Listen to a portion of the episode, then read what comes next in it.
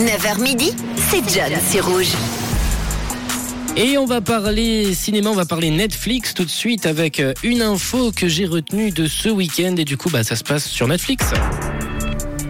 Et ces dernières années, la Formule 1 a regagné en popularité et pour cause, après avoir remarqué une baisse de régime face aux sports concurrents, Liberty Media, l'organe des médias de la Formule 1, a décidé de mettre en place un plan pour reprendre du terrain aux États-Unis avec entre autres la série sur Netflix Drive to Survive. En Formule 1, il faut savoir s'adapter. Savoir attaquer quand il le faut. Et savoir quand lever le pied. Je ne baisse jamais les bras. Quoi qu'il arrive. Max Verstappen, ça vous fait quoi d'être assis ici? C'est plutôt confortable. On entre dans une nouvelle ère. Bonjour, bonjour. Faites-nous un petit sourire. J'ai pas l'habitude de sourire. Allez, on y retourne.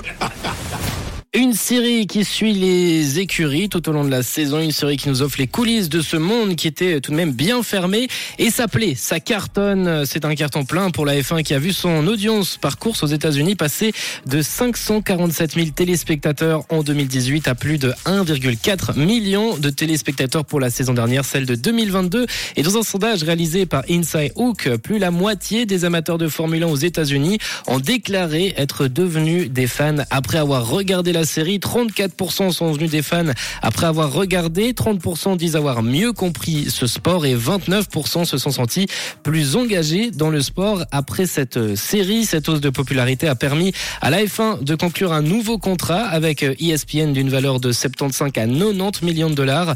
Pour ceux qui doutent encore de l'ampleur de la croissance de la F1 aux États-Unis, le précédent accord sur les droits télé était à, à, environ 5 millions de dollars, quand même une grosse, grosse augmentation. Et Drive to Survive donc continue avec une nouvelle saison sortie euh, vendredi, la cinquième. Et les autres sports ont bien compris le filon. Et c'est pas Netflix qui cartonne avec les sports qui va refuser les propositions. On a eu donc euh, droit en ce mois de février à d'autres sports qui sont entrés dans Netflix.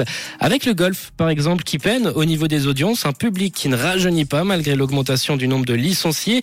Ils vont donc essayer de toucher un public plus large avec leur toute nouvelle série. Ça s'appelle Full Swing. Chaque année, ils se battent pour leur carrière. Dites-vous que quand on est golfeur pro, on n'a aucune certitude. On ne sait jamais ce qui peut arriver. Une saison n'est réussie que si j'ai enregistré des victoires. Ce qui compte, c'est le résultat. On y organise plus de 50 tournois par an. Les joueurs qui passent le cut sont évidemment payés. En revanche, ceux qui ne le passent pas repartent les mains vides. Hey, je vais te latter si tu continues. Tu m'as dit que t'allais te faire un million ce mois-ci. Euh, vous l'entendez, l'objectif de ces séries, c'est de starifier un peu tout ça, tout ce sport, ce monde, ce milieu. Les acteurs également qui sont présents dans cette discipline vont être starifiés pour qu'aux États-Unis, ça plaise, ça plaît bien plus lorsqu'on divertit un peu tout ça. Et on aura également d'autres sports qui vont être présents. On a eu en janvier euh, le tennis qui est apparu avec Breakpoint, le tournoi des Six Nations prévu aussi pour euh, septembre, le Tour de France pour 2023 également au programme de cette année. Et vous, les amis, je vous le demande euh, sur le WhatsApp de Rouge, est-ce qu'il y a un sport comme ça qui vous intéresse, un sport où vous, aimeriez euh, découvrir les, coulisses justement? Là, moi la F1, je trouvais ça très sympa de, de voir ça depuis l'intérieur, de voir les coulisses, de voir toute cette pression, de voir aussi le travail des écuries. C'est quelque chose que je trouvais très intéressant. 079 548 3000 pour vos propositions.